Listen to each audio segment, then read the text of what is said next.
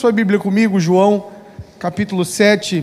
Nós vamos meditar na palavra do Senhor, simples. E vamos orar aqui. Talvez a melhor parte de qualquer pregação seja a oração. Porque é onde vem a chancela do Espírito Santo de Deus, não é? É onde a gente tem tempo até de digerir aquilo que ouviu. Então, por vezes é melhor a política da mensagem curta e da oração longa. Então, a gente prega um pouco menos para orar um pouco mais. Que o Espírito Santo empodera, chancela, sela a mensagem que foi ministrada no nosso coração. João 7,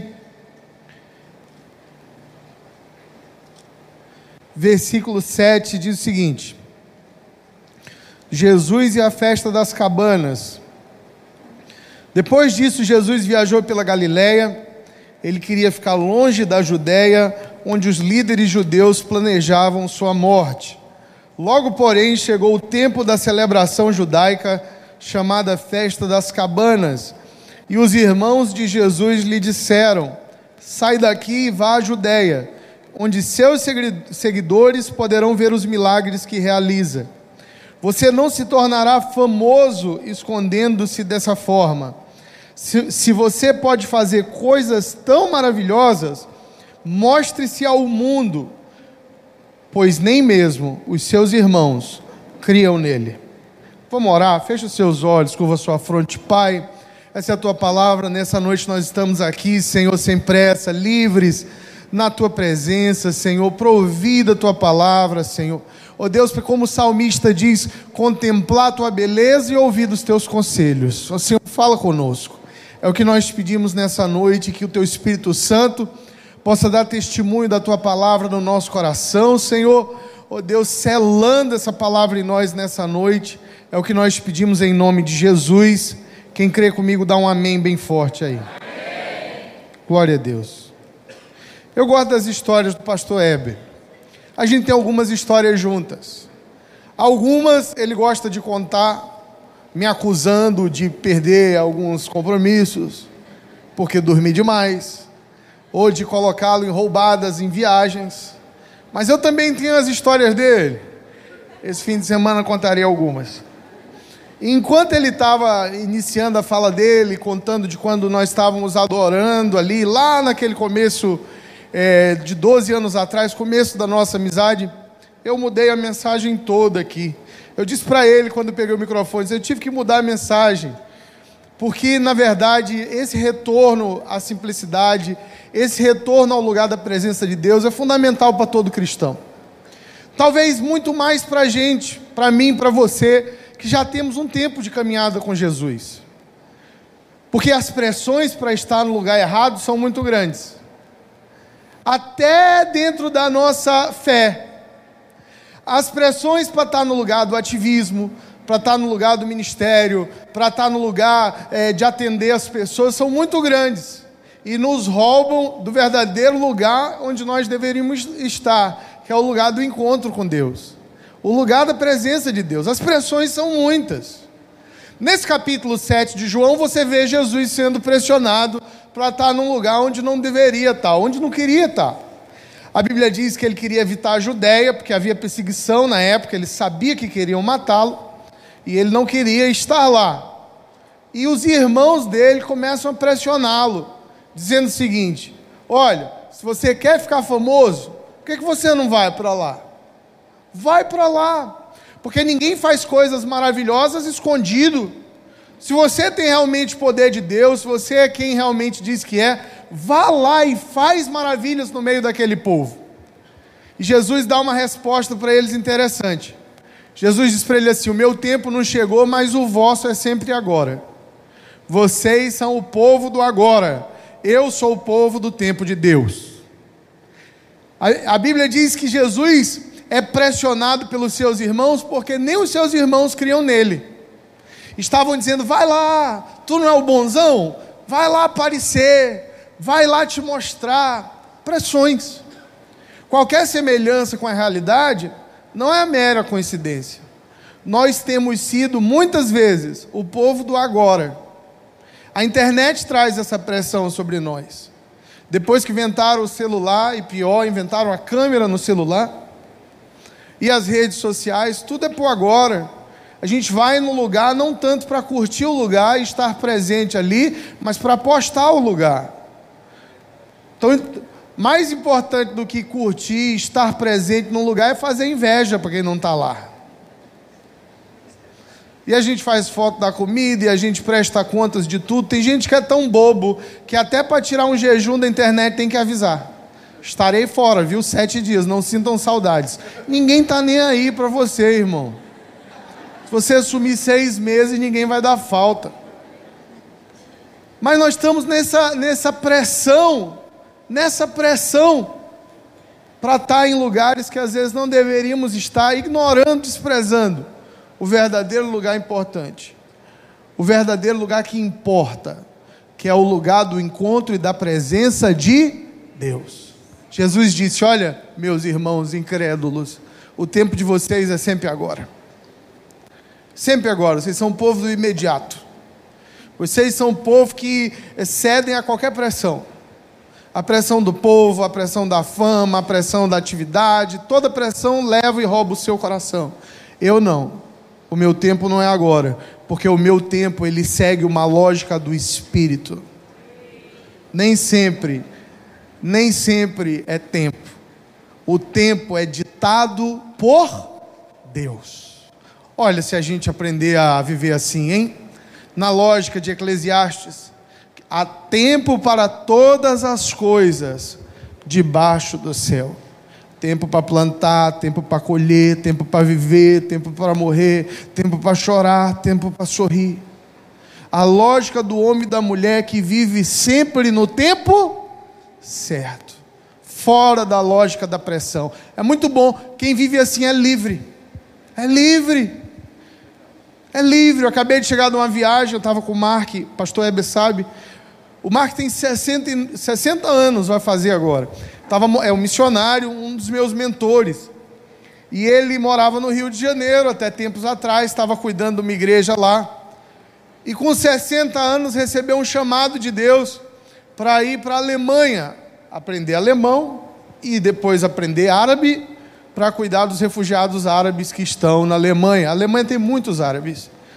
E ele simplesmente largou tudo na, no Rio, foi fazer faculdade de alemão na, na Alemanha, já fez a prova de proficiência, foi aprovado. Está estudando árabe todo dia, tem um professor egípcio particular, está fazendo árabe na faculdade. E eu estava tomando café com ele lá semana passada, ah, duas semanas atrás, na verdade. E eu disse para ele, eu disse, Mark, eu me, eu me impressiono, eu te acho um cara formidável. Porque nada te pressiona, nada te prende. E ele me disse, Rodrigo, eu escolhi viver no tempo de Deus. Eu escolhi deixar o Deus guiar a minha vida, a minha rotina, as minhas decisões. Quando Ele diz vai, eu vou. Quando Ele diz fica, eu fico.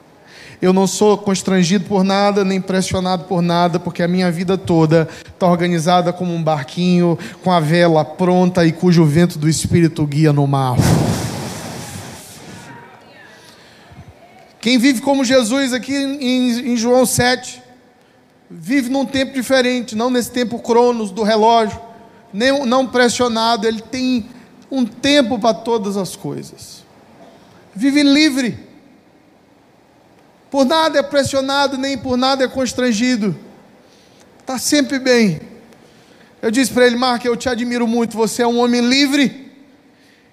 Aí ele pegou minha mão e disse assim: Rodrigo, eu profetizo na tua vida, quando você estiver mais velho também, você vai ser sempre um homem livre, pronto a, a se reinventar, obedecer a Deus. E eu estava lá naquela praça dizendo Amém.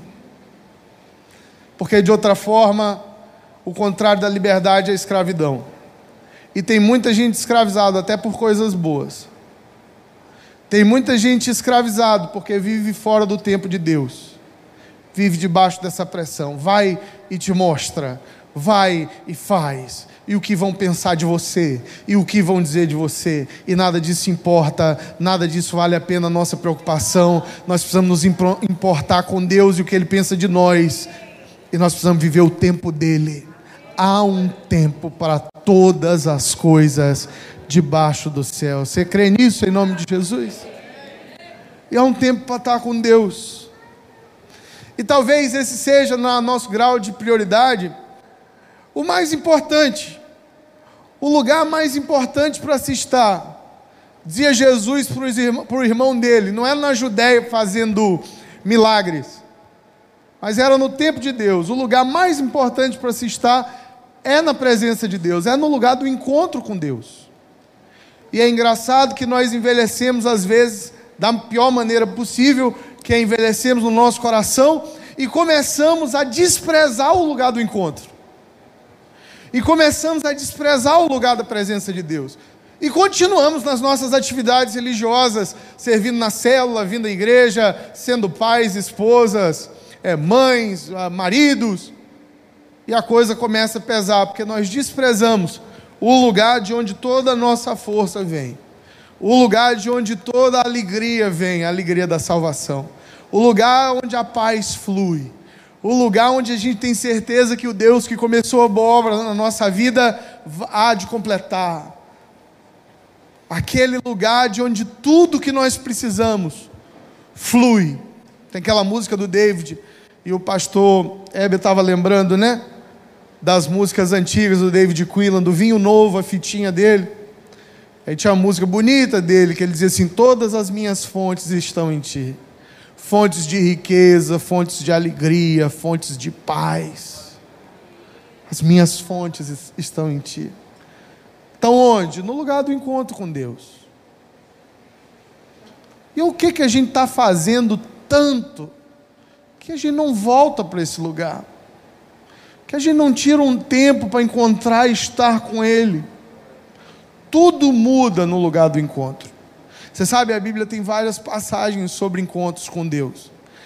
No Novo Testamento, sobre encontros com o próprio Jesus que mudaram a vida das pessoas. Eu quero te chamar a atenção para um encontro com Jesus, um lugar do encontro, que foi o lugar de, do encontro de Jesus com a mulher samaritana. Está em João também, alguns capítulos atrás, no capítulo 4.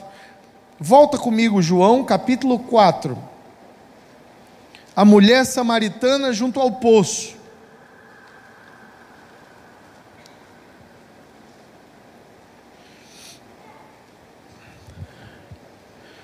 partir do versículo 1, a Bíblia diz: Jesus sabia que os fariseus tinham ouvido dizer que ele batizava e fazia mais discípulos que João, embora Jesus mesmo não os batizasse, e sim seus discípulos. Assim, deixou a Judéia e voltou para Galiléia. No caminho teve de passar por Samaria, chegou ao povoado samaritano de Sicá, perto do campo que já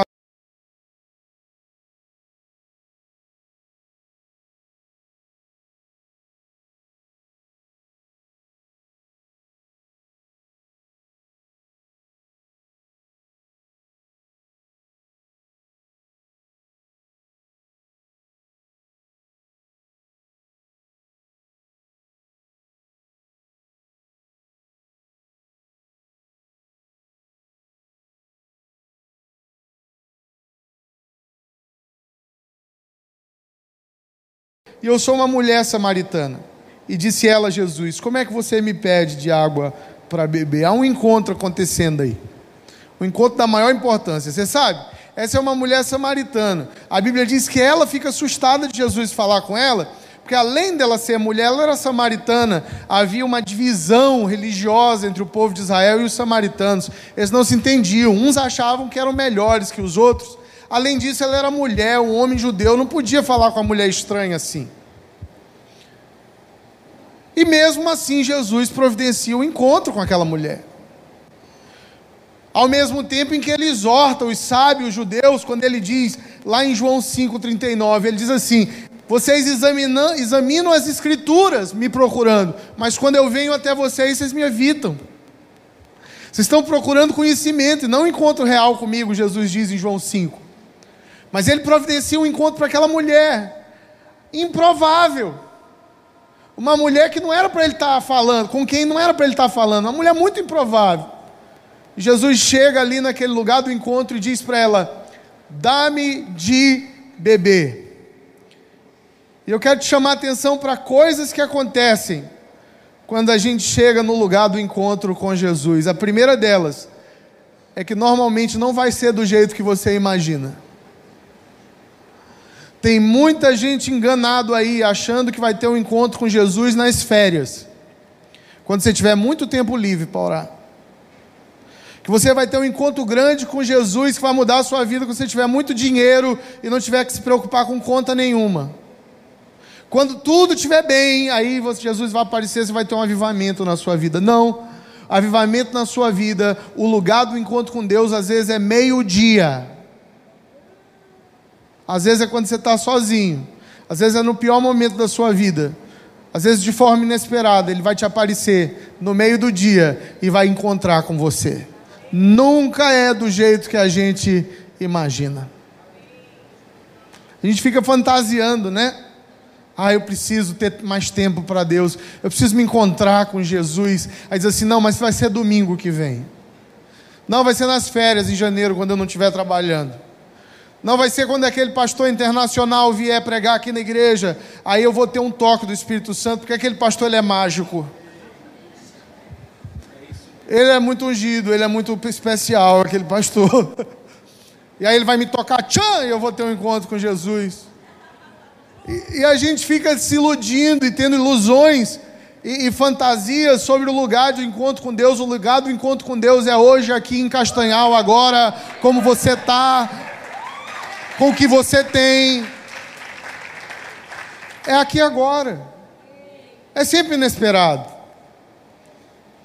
Não precisa nenhum preparo maior. E você sabe o que é bonito das histórias do encontro de Jesus com o povo? Normalmente não é o povo que está procurando ele, é ele que procura o povo. Porque o nome dele é Emanuel, é ele conosco. Ele nos buscou primeiro. É Ele quem nos pega no meio do dia e diz assim, com licença, e puxa assunto. Puxa assunto, provoca.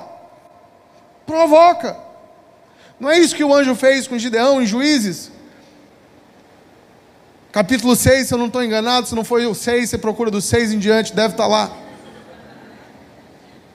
Quando o Gideão está escondido no lagar, malhando trigo, e o anjo aparece provocando ele: Ei, homem corajoso, Deus é contigo, homem valente. Ele diz: Ai, vai nessa tua força. Ele, Ai, que força. E o anjo está provocando ele, porque normalmente nos nossos encontros com Deus, não é tanto que a gente está procurando ele, mas é porque ele tem um interesse em estar conosco e nos encontrar e mudar o trajeto da nossa vida, o nosso coração. É ele que vem. E nem sempre a gente está preparado ou é do jeito que a gente imagina. Né? Tem aquela irmã que ela vem tão arrumada para a igreja, ela começa a sentir o toque do Espírito Santo. Ela diz: Hoje não, que eu estou de salto. Eu estou de rímel. Eu botei maquiagem, estou tão bonita hoje, vai ter uma festa depois do culto. E é naquela noite que o Espírito Santo estraga o seu look. Nunca é do jeito que a gente espera.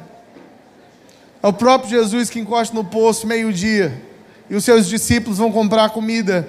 E ele vê aquela mulher samaritana. E ela é improvável, aquela conversa não deveria acontecer. Jesus diz a ela, provocando: Dá-me água de beber. Claro que ele sabia já tudo que ia acontecer. Claro que ele tinha água melhor que ela. Gente, se você é, tem um tempo de igreja, você sabe como é que a conversa desenvolve. Ele tinha água, uma água melhor que a dela no lugar do encontro não é você que controla o ambiente, nem o momento, nem como acontece. Deus já preparou o momento. Você só abre o seu coração e deixa Ele agir. É inesperado. Você sabe, a gente tem que voltar para esse lugar, porque tudo que não nos leva para o lugar do encontro nos leva para uma vida religiosa fria e vazia, uma vida automática. Infelizmente, como disse o pastor Heber, e ele é um homem preocupado com isso, porque ele é um homem sincero. Muitas pessoas perderam, perderam-se, perderam o seu coração. Fazem muitas coisas para Deus, mas não, mas não com Deus. Saíram desse lugar do encontro da presença há muito tempo. E seu coração se perdeu, se desviou. É muito triste. Vira religião, vira Rotary Club, vira clube social. Rotary é bacana, não sei. É bacana? Sei lá. Mas vira um clube assim social, entendeu? Porque já não conta com a presença sobrenatural do Espírito Santo de Deus. Quem está entendendo o que eu estou falando? Tudo que não nos leva para o lugar do encontro nos leva para uma vida fria, religiosa e vazia. É inesperado. Eu oro para que, que Jesus te encontre à beira do poço. Talvez lá no seu trabalho, meio-dia, lá na sua casa, enquanto você lava a louça. Quem sabe hoje à noite Jesus marcou esse encontro aqui com você, para te lembrar que Ele é um Deus vivo, presente, que te ama e que todas as suas fontes estão nesse lugar. Jesus continua sua conversa com, a, com aquela mulher. E no versículo 10 ele diz assim: Olha, porque a mulher não entende nada. Quando Jesus é, pede água para ela e depois diz que ele tem água viva, ela diz: Mas tu não tem nem balde. Jesus então diz assim no versículo 10: Se ao menos você soubesse que presente Deus tem para você e com quem você está falando, você me pediria e eu te daria água viva. Se ao menos você soubesse. No lugar do encontro com Deus, ele vai responder questionamentos que você nem sabia que tinha. Ele vai te dar coisas que você nem sabia que precisava. Aquela mulher chega à beira do poço, ela não estava nem preparada para aquilo. Você acha que ela foi pensando, indo para o poço assim? Ah, eu vou receber uma água espiritual, sobrenatural. Ah, hoje vai. Não, ela foi completamente despreparada e Deus tinha uma cilada para ela. E quando ela entra naquele lugar do encontro, Deus começa a responder para ela questionamentos e necessidades que ela não estava nem consciente que tinha. Ah, se você soubesse com quem você está falando. E a água que eu tenho, você me pediria água viva. Ah, e se você beber dessa água, você nunca mais vai ter sede de novo. Para quem estava acomodada, buscando água sempre, todo dia, essa ideia de nunca precisar beber água de novo, talvez nunca tinha nem lhe passado pela cabeça, e essa era uma água espiritual. A gente tem procurado tanta coisa, e solução para os nossos problemas em tantos lugares onde eles não estão, que a gente fica já perdido, perturbado e confuso. E esquece que na presença do Senhor, está a resposta para todas as nossas perguntas e a provisão para todas as nossas necessidades.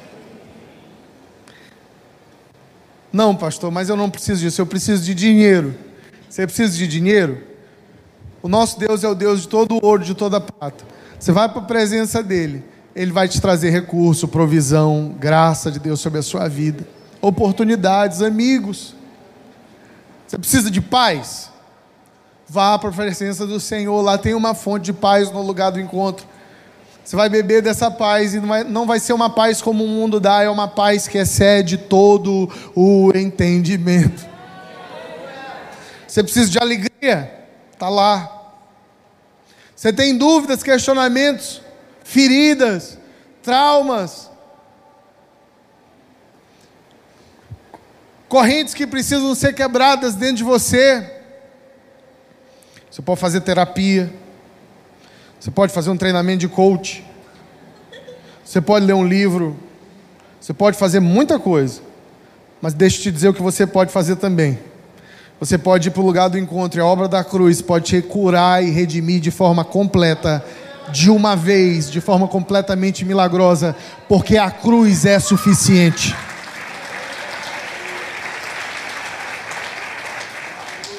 A cruz é boa o suficiente para te curar. A cruz é boa o suficiente para quebrar as cadeias da sua vida. A, a obra da cruz é boa o suficiente para te redimir e salvar de forma completa. Mas a gente procura soluções em muitos lugares. No banco, com pessoas, em tantos lugares, ignorando o lugar do encontro. No lugar do encontro há poder para te transformar. Volta para o lugar do encontro. Ele vai te responder tuas perguntas. Pergunta para o pastor, não. Tem gente que perturba pastor. Eu tenho uns discípulos lá na igreja que eles me perturbam. Eu chego na igreja e diz assim, pastor, eu tenho umas perguntas para te fazer. Diz, misericórdia, irmão. Se eu souber, eu respondo. Porque os irmãos, eles têm aquela ilusão da criança de 5 anos, que imaginam que o pai sabe absolutamente tudo. Todo mundo que já teve 5 ou 6 anos e teve pai e mãe, já, já nutriu essa ilusão de que o pai ou a mãe era o homem mais inteligente do mundo. Pai, por que o céu é azul? Deus fez assim. Pai, por que que a gente inventa uma resposta? E tem gente que acha que o pastor sabe absolutamente tudo. Pastor, a parada é a seguinte: no céu, como é que é lá? Pô, não morri ainda, irmão. Pastor, e tal, eu quero que o senhor se posicione sobre essa questão teológica levantada no concílio de Town em 1450 e pouco. Qual é a sua posição teológica a esse respeito? Meu irmão, o pessoal está lutando dois mil anos para solucionar isso aí. Não sou eu aqui agora na porta do Angelim que vou resolver essa parada. Vamos ler e orar. E a gente leva nossos questionamentos às pessoas. E as nossas necessidades às pessoas. E aí fica infeliz, como muitos de nós estamos. Esperando da nossa liderança a solução para os nossos problemas. A resposta para os nossos questionamentos. E o seu pastor não tem a solução nele para os seus problemas e os seus questionamentos. Porque a própria solução dele para os seus próprios questionamentos e problemas é o Senhor vivo, é o Senhor Jesus. Ele é a resposta. É por isso que é o nome dele que está aqui na frente, e não Heber Trigueiro, e nem Rodrigo Arraes, e nem Luciano Subirá ou Billy Graham. É Jesus. Então, onde está a solução para os nossos problemas e a resposta para os nossos questionamentos? No lugar do encontro. É o, é o lugar do encontro. O problema é que a gente fica neném por muito tempo, esperando ser alimentado pelo outro. Mas já é hora de crescer, você sabe por quê? Nós vamos tirar uma madeira da sua boca, você vai sentar à mesa com o rei, comer com garfo e talher na presença dele, à mesa, a sua cadeira e o seu lugar lá na presença de Deus. Mas você sabe por que, que muita gente evita o lugar do encontro? Porque quando Jesus encontra essa mulher e a provoca e a convida a beber da água viva, Jesus também expõe a sujeira na vida dela. Jesus, lá no versículo 16, pergunta para ela o seguinte: diz para ela, vá buscar o seu marido. E ela diz: Não tenho marido. Jesus diz: É verdade, você não tem marido, pois já teve cinco, e não é casada com o homem com quem vive agora. Certamente você disse a verdade. Ela diz: Eu vejo que tu és profeta. E isso é extremamente desconfortável, você concorda comigo? Quando você vai para o lugar do encontro com Deus, é um lugar de paz, é um lugar de, de bênção, é um lugar de resposta, mas também é um lugar de confronto. É por isso que barata não gosta de luz. Você já visitou a cozinha de madrugada? E ao ligar a luz ali, tum! As baratas correram. Graças a Deus elas correm. Imagina se elas enfrentassem você. Mulheres aí que tem medo de barata. Imagina a barata corajosa, você ligou a luz, ela vira para você e bate a asa, diz: Vem. hein? Tinha gente que ia dormir na rua, ia queimar a casa, não voltava mais, nunca mais. Eu tinha um rato lá em casa, quando eu era adolescente, na casa dos meus pais, era um rato civilizado, ele não tinha mais medo de humanos. Em nome de Jesus, eu ficava assistindo filme até tarde na sala. Esse rato simplesmente cruzava a sala, parava, eu falava com ele, ele me olhava.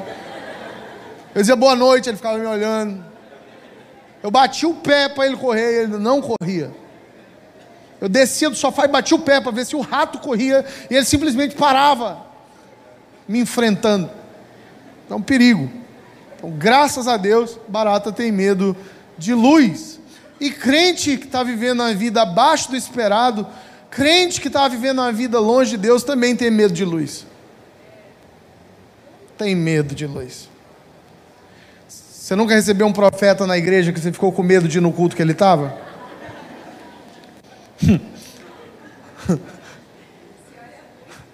ah, a gente fica assim, o profeta começa a olhar para a gente, o coração ficou Deus, não mostra para ele.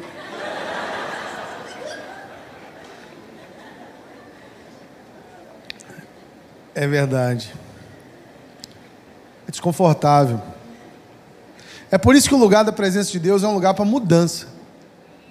Porque é um lugar de água viva, é um lugar de resposta, é um lugar de recurso, mas é um lugar de confronto. E só quem quer ser transformado mesmo continua indo constantemente a esse lugar. No dia que você vê um pastor, um pregador, um irmão, uma irmã orgulhoso, soberbo, é porque ele não tem frequentado o lugar do encontro. Porque no lugar do encontro você não sai de lá dizendo eu sou bom, eu sou bonzão, eu estou muito bem, eu me parabenizo a mim mesmo. Você sai dizendo assim, graças a Deus porque Ele me amou. Porque apesar das minhas muitas falhas, Ele me ajuda e auxilia nas minhas fraquezas. Graças a Deus porque Ele o amor dele por mim cobre uma multidão de pecados. Graças a Deus, porque Ele me auxilia naquilo que eu sou fraco. E porque eu sou fraco, Ele é forte em mim. Porque eu diminuo, Ele é engrandecido na minha vida. O lugar do encontro é que opera a humildade no nosso coração. Você vê um irmãozinho soberbo, é um irmãozinho carnal. Quanto mais orgulhoso, soberbo o irmão, mais imaturo, mais carnal, mais longe da presença de Deus ele está. A presença de Deus é um lugar que nos quebra. Não tem aquela música bonita, antiga, eu quero ser um vaso novo? Assim, eu quero ser um vaso novo. Eu quero ser como um vaso nas mãos do oleiro. Quebra-me de novo, Senhor. Se o Senhor precisar, me quebra de novo e me refaz. E esse processo, ele é um processo contínuo na vida do cristão, no lugar do encontro. Então você vai lá achando que você é bonzão, ele diz assim: e aí? E aquele negócio lá que você fez? É impressionante. Você entra na presença de Deus, a memória vem. Aí você pede perdão, se humilha. E o perdão opera, e a misericórdia opera, e o sangue de Jesus opera, e nós somos lavados e redimidos. E renovados. Por que, que muita gente deixou de frequentar o lugar do encontro com Deus? Porque quer fingir que está tudo bem quer fingir que está tudo bem, quer fingir que não tem problema, que está bem, e isso é, um, isso é perigoso. Em Apocalipse, uma palavra dura do Senhor à igreja é para o morno. Ele diz: Olha, você diz, estou rico, estou próspero, estou bem, e eu quero te dizer, você é pobre, cego e nu. Tenho contra ti que você é morno. Quem dera, diz o Senhor, você fosse frio ou quente, mas porque és morno, estou prestes a vomitar-te da minha boca. É uma palavra muito dura para o morno, porque o morno, como diz a Escritura, é alguém que se ilude de estar bem. E é mais difícil ganhar o coração do morno do que o do frio. Porque o frio está doidão. O frio está no tecnobrega. O frio está muito louco. Ele não tem nada com a igreja, com a presença do Senhor. Está perturbado, ele sabe que está mal. Então você vai lá e confronta ele, e você vê o que você está fazendo, frio, e ele diz assim: é mesmo, eu estou todo arrebentado. Ele sabe que está todo arrebentado. Não tem como negar. E o morno? O morno você prega para ele e ele está dizendo assim: Ô oh, irmão, fulano de tal, devia estar tá aqui para ouvir isso. Ele acha que não é nem para ele. Assim, ah, aquele pecador devia estar tá aqui para ouvir isso aí. Ignorando, fingindo ignorar. a própria situação do seu coração, quem está entendendo diz misericórdia.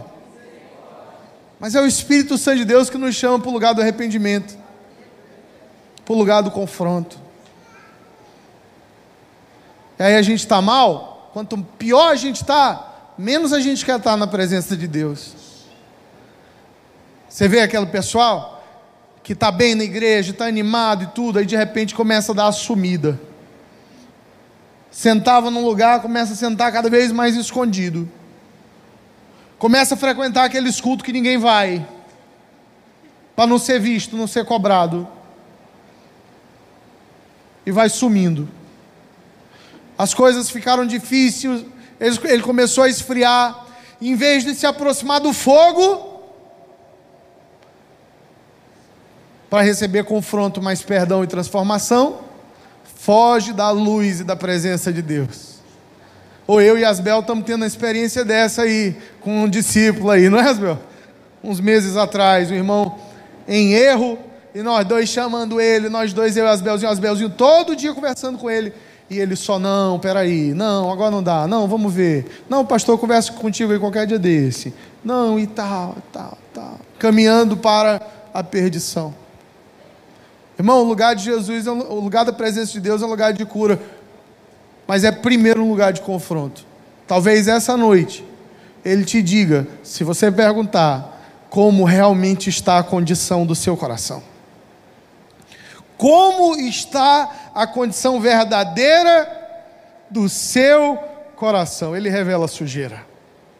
Ah, misericórdia, eu detesto isso. Eu não gosto. Eu gosto de imaginar que eu sou muito crente.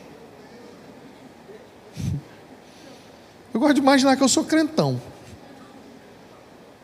Carla Fernanda pergunta se eu leio a Bíblia. Eu fico ofendido.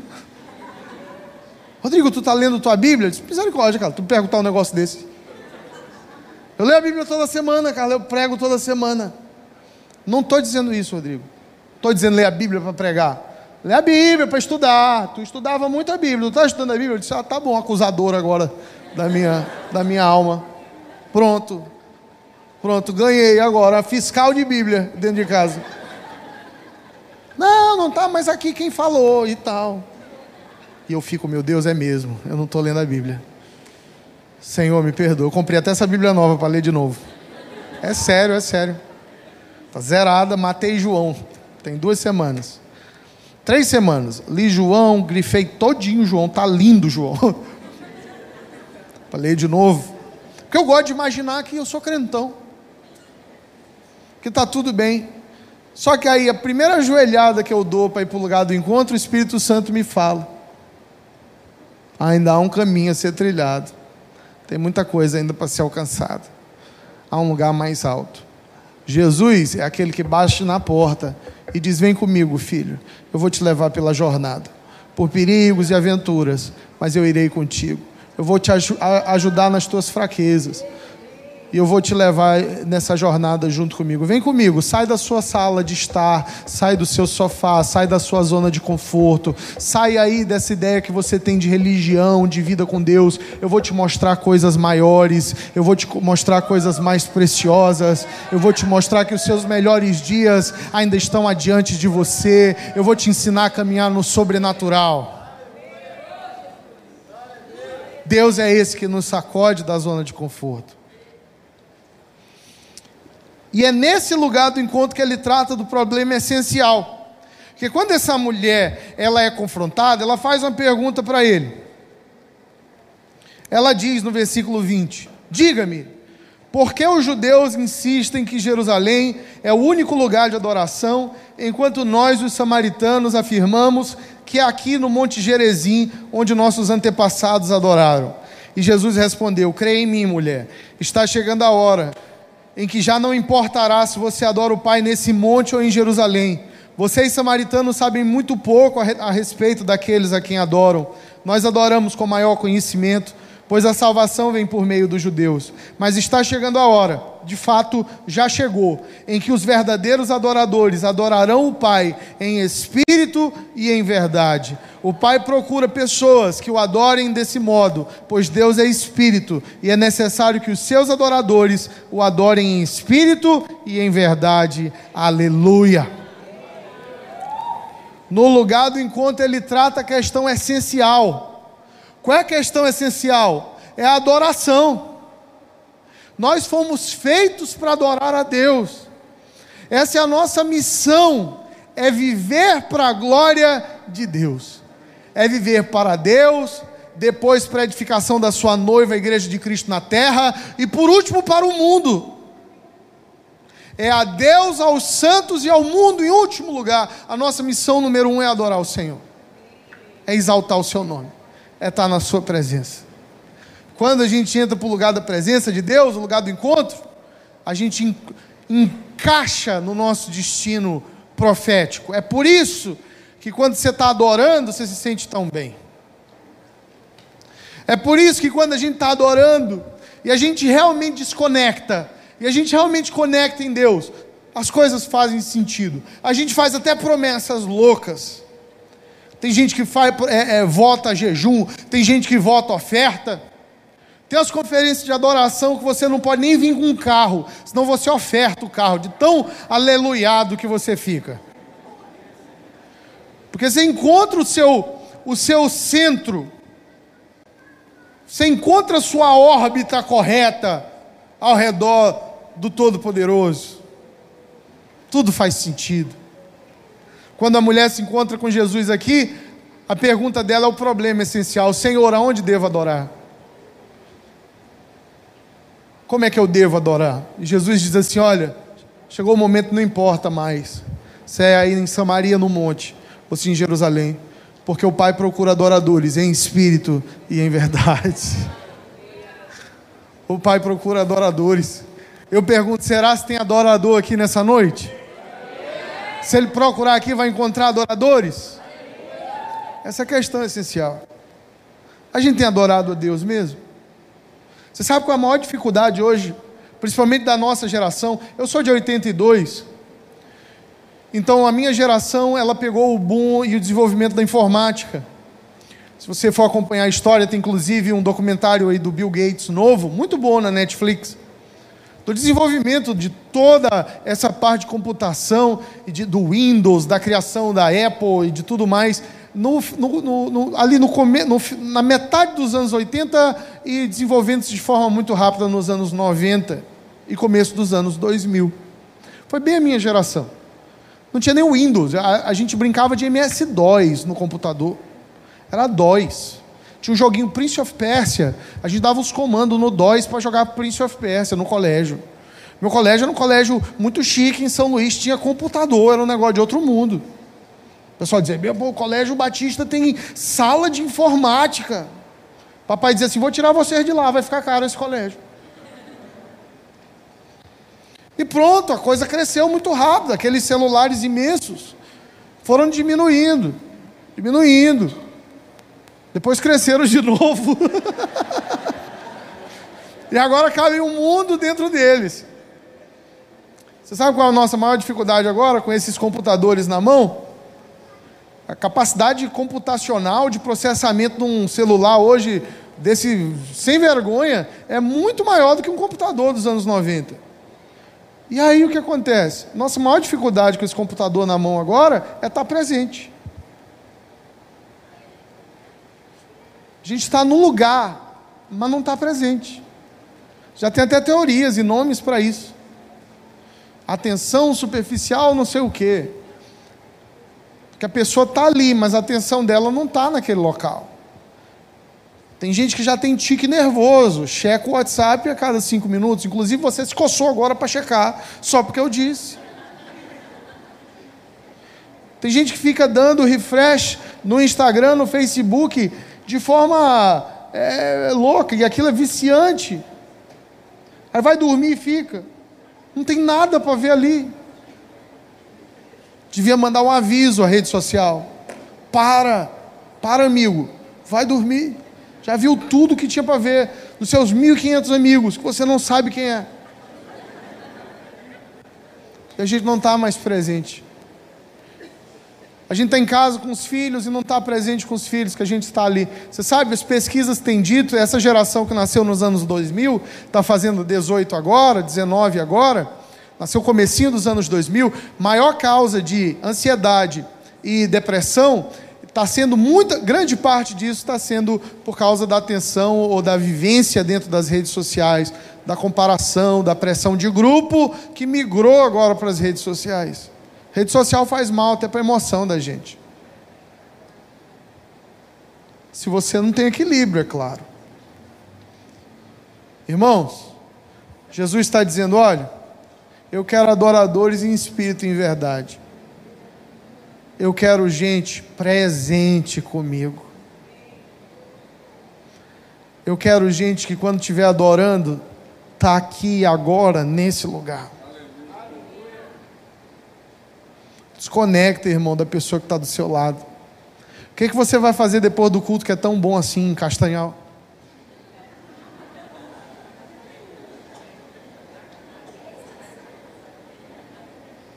Por que a pressa para o culto terminar? O que, que você tem que ver agora na internet que você não pode ver mais tarde?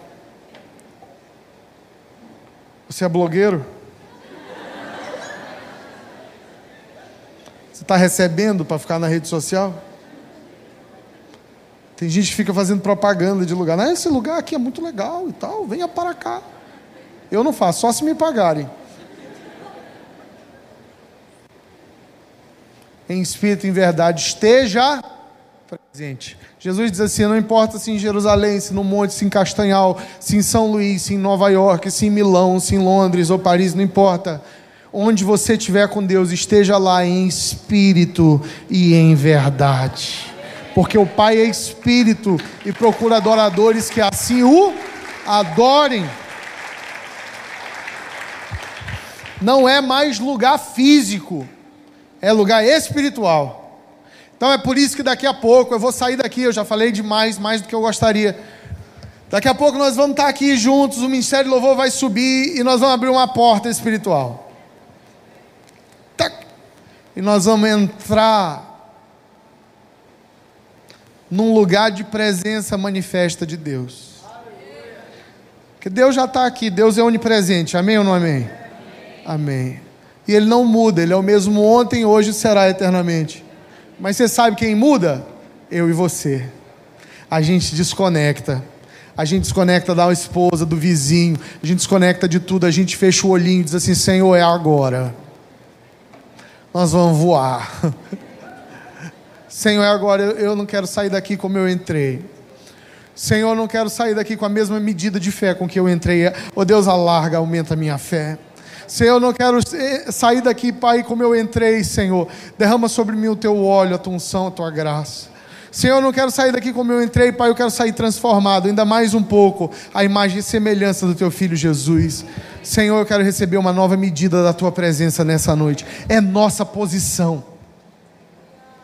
É em espírito, não é na carne. E é em verdade. É um posicionamento. É o que acontece no lugar do encontro. Eu ia falar um pouquinho mais, eu já desanimei. Porque eu me lembrei que a gente pode voltar a adorar agora. Você pode ter 50 anos de crente não há nada tão bom quanto a presença do Senhor. Você pode pregar em muitos países, você pode ter muito dinheiro, você pode fazer muitas coisas, não há nada como estar na presença do Senhor. Não há nada como. Você sabia, nada me anima mais. Eu já preguei em muitos lugares, já fiz muitas coisas para Jesus, nada me dá mais prazer do que estar na presença dele. É verdade. Tem gente que empolga, né?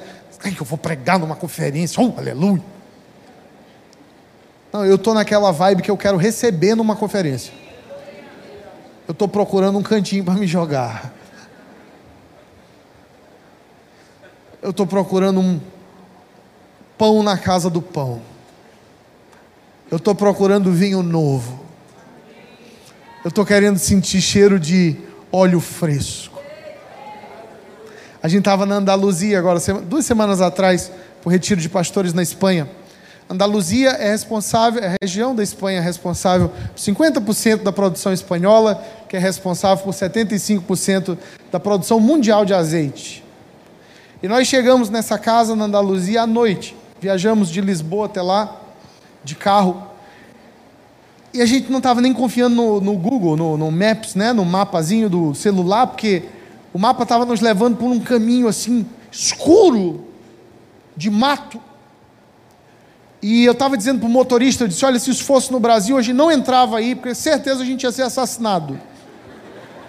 Mas porque a gente está na Espanha, vamos entrando. Não dava para ver nada, era um matagal. E chegamos tarde da noite procurando essa casa. Achamos a casa, uma casa de dois andares, 30 pastores lá da Aliança do Angelina Europa, espanhóis, portugueses, alemães, um pastor brasileiro que tem uma igreja na Alemanha e tal, grupo bom. Só que estava escuro. E aí, na hora que a gente desceu do carro para pegar as malas e subir, aquele cheiro de azeite, cheiro de óleo, impressionante. Eu não sabia que isso existia. Cheiro gostoso. Não... Eu já achei que era um negócio espiritual. Eu disse, cara, olha, eu acho que Deus vai derramar um som dele esse final de semana. Vocês estão sentindo isso? Eu achei que ninguém estava sentindo. Eu preferia que ninguém estivesse sentindo. Mas todo mundo estava sentindo. Ele disse, tá, a gente está sentindo e tá. Poxa, cheiro de óleo, de, de azeitona, de azeite. Maravilha, dormimos. E de manhã, no, no quarto onde eu estava, tinha uma, uma varandinha. Eu acordei assim, saí para ver o lugar que eu estava, porque à noite não deu para ver nada era uma plantação, assim, um olival, eram oliveiras. 360 graus, a gente estava bem no meio, até onde se perdia, assim, no horizonte. É um negócio impressionante o número de oliveiras no lugar, sabe? Assim, é um negócio impressionante. Eu nunca tinha visto, eu não imaginava que tinha tanta, tanta plantação e produção de azeite de oliva ali naquela região da Espanha. Era até o final lá no horizonte. E aquele cheiro gostoso do vento do outono entrando com cheiro de azeite. Ô oh, irmão, bom demais. Bom demais. A gente ia para a salinha, eu abria as janelas do lugar de oração e dizia, gente, a gente tem que adorar com esse cheirinho.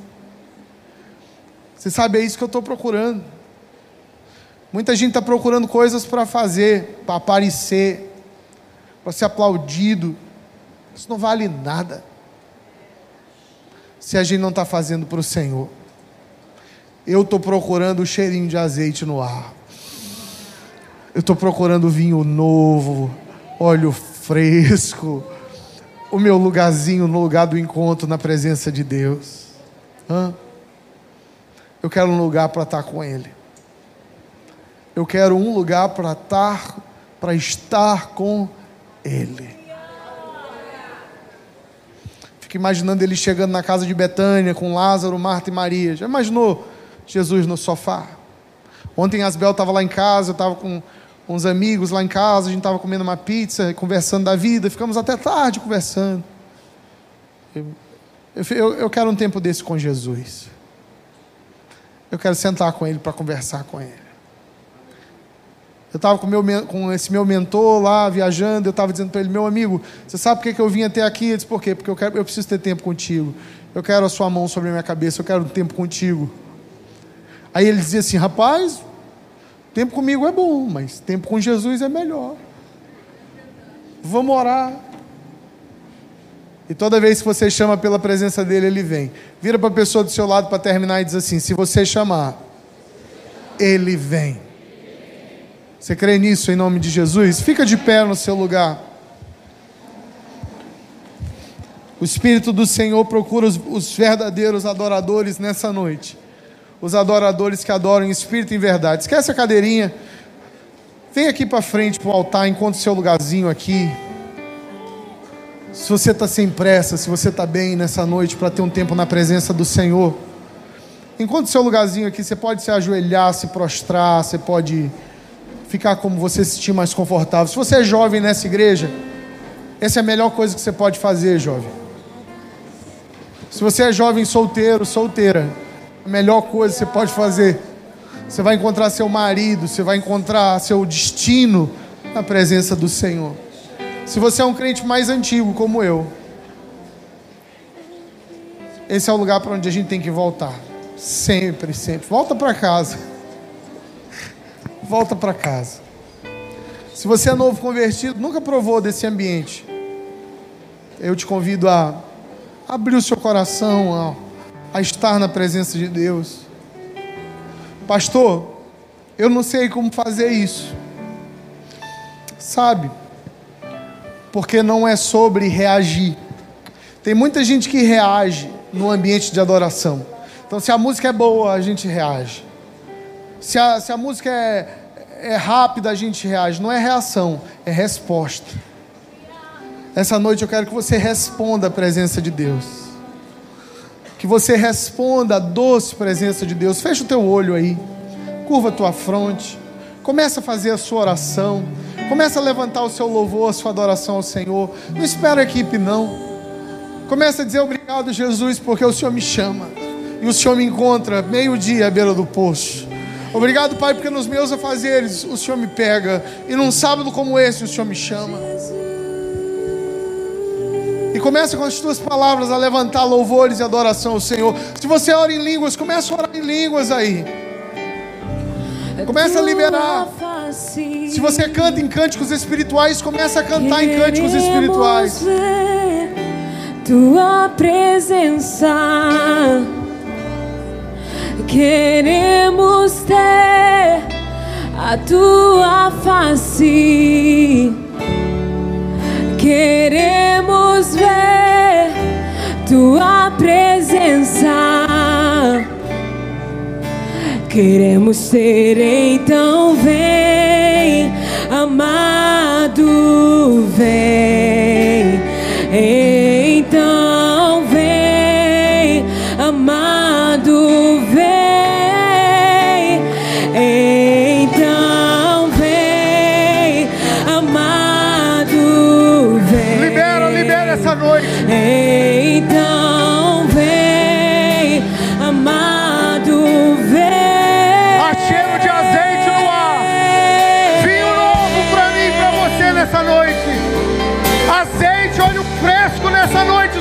Sua cabeça. Vinho novo sobre a sua cabeça e o seu coração. Óleo fresco e vinho novo.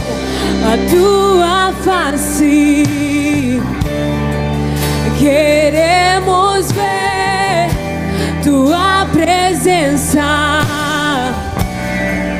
Queremos ter a tua face. Queremos ver tua presença. Queremos ser então vem, amado, vem.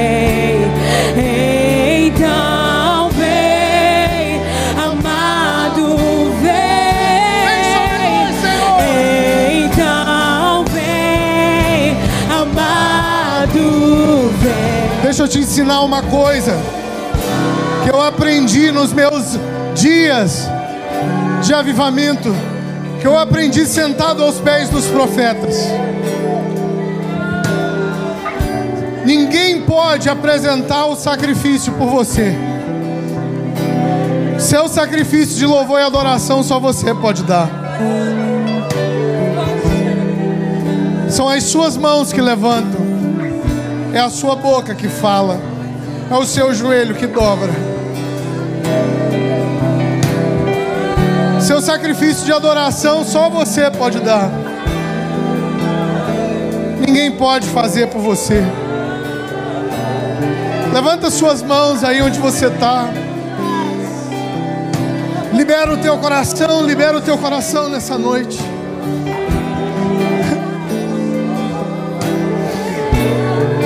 De mãos levantadas, começa a liberar palavras de exaltação ao Senhor. Começa a exaltar ao Senhor. Começa a bendizer ao Senhor. Porque o Pai procura, o Pai procura, o Pai procura os verdadeiros adoradores nessa noite. O Pai procura. de dentro pra fora. En- Até Senhor. me consumir de dentro dentro pra fora, vem queimar em mim, de dentro pra fora, até me consumir,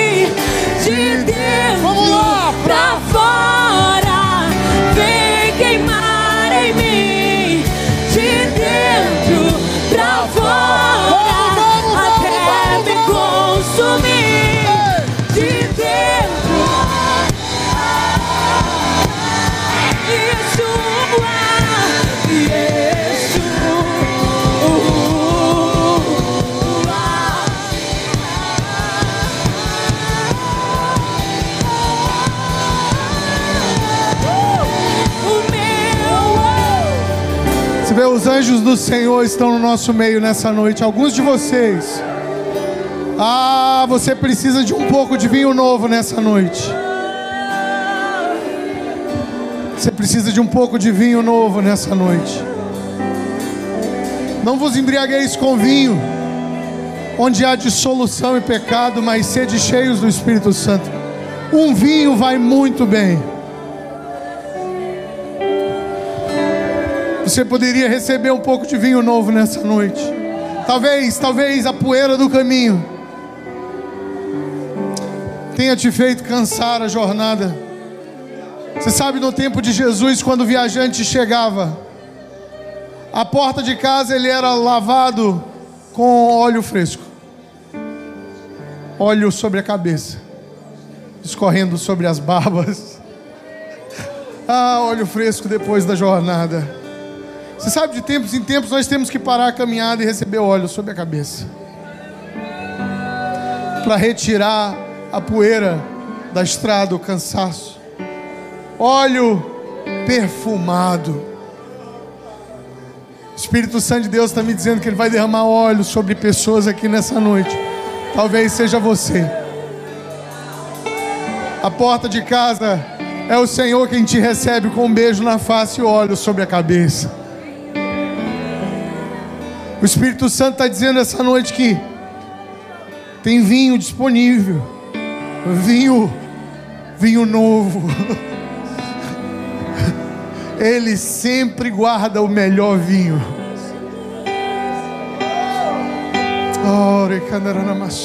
Candarana. Então bebe nessa noite vinho novo, bebe nessa noite vinho novo. Ore, candarana, machocho, candanassa, candarana, machocho. Recebe óleo, recebe óleo fresco sobre a sua cabeça nessa noite. milhares, o meu amado é o mais velho.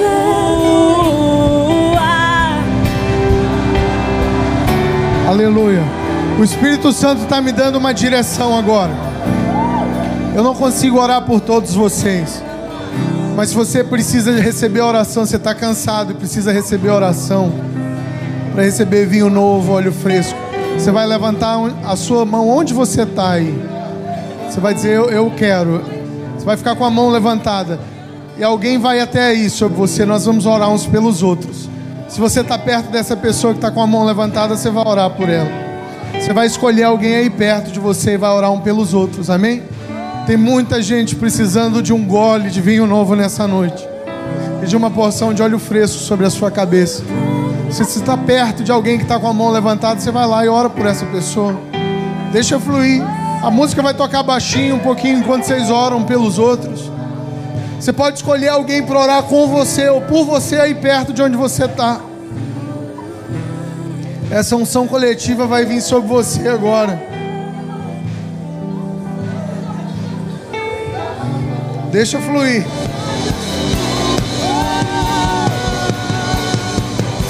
Tu tens o nome sobre todo nome. Tu tens o nome sobre todo nome. Tu tens o nome sobre todo nome. No céu, na terra e debaixo da terra. Tu tens o nome sobre todo nome. Tu tens o nome sobre todo nome.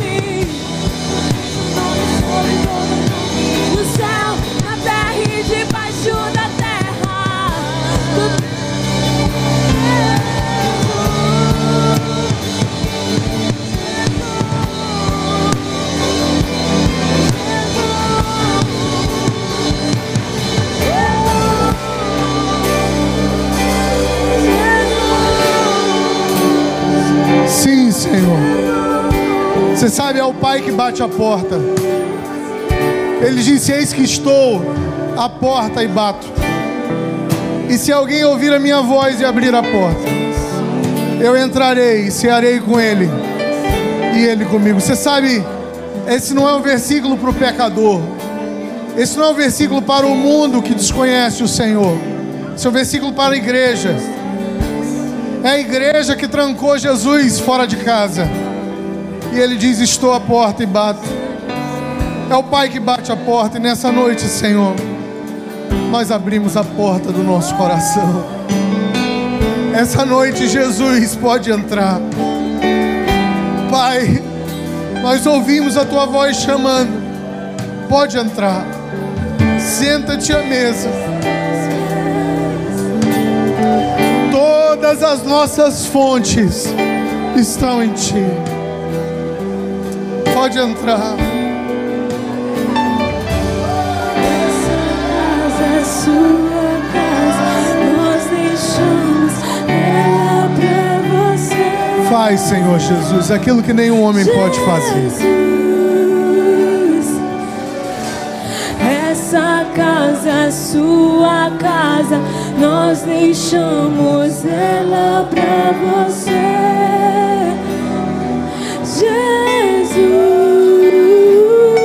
Jesus, essa casa é sua casa, nós deixamos ela pra você.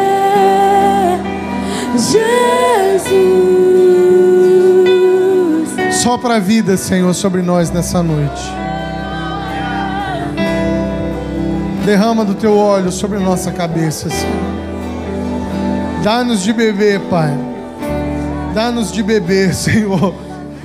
Óleo, vinho. Dá-nos de comer do teu pão, do pão da presença. Ajuda-nos, Senhor. Nos auxilia nas nossas fraquezas.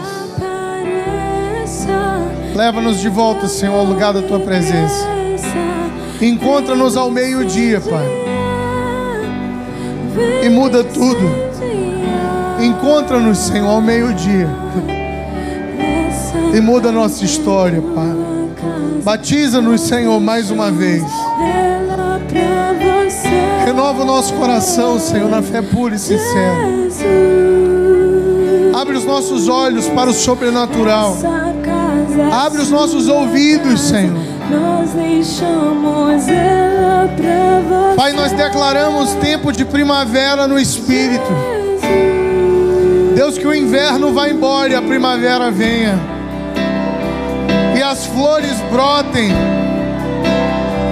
E o calor aqueça o nosso coração mais uma vez. E que a primavera venha, Pai.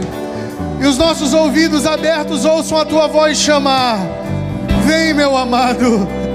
Vem, minha amada. E nós respondamos: Eu sou do meu amado. E o meu amado é meu. Que venha a primavera no Espírito, Senhor. E os nossos olhos sejam abertos para a beleza à nossa volta. Que os nossos olhos sejam abertos para os teus milagres a cada dia. Que os nossos olhos se abram para a tua presença, Pai. A primavera venha e o tempo da colheita venha com ela. E aquilo que foi plantado em lágrimas, e aquilo que foi plantado em meio às lágrimas e às lutas e às dores, nasça e dê seu fruto. E a colheita de alegria venha sobre nós. Oh Deus, nós te pedimos, faz a primavera vir, Pai. Primavera no espírito, tempo de alegria, tempo de nascimento, de vida nova, de novo ciclo, ciclo de vida, vida, ciclo de amor renovado, ciclo de paz, ciclo de colheita, o que nós oramos em nome de Jesus.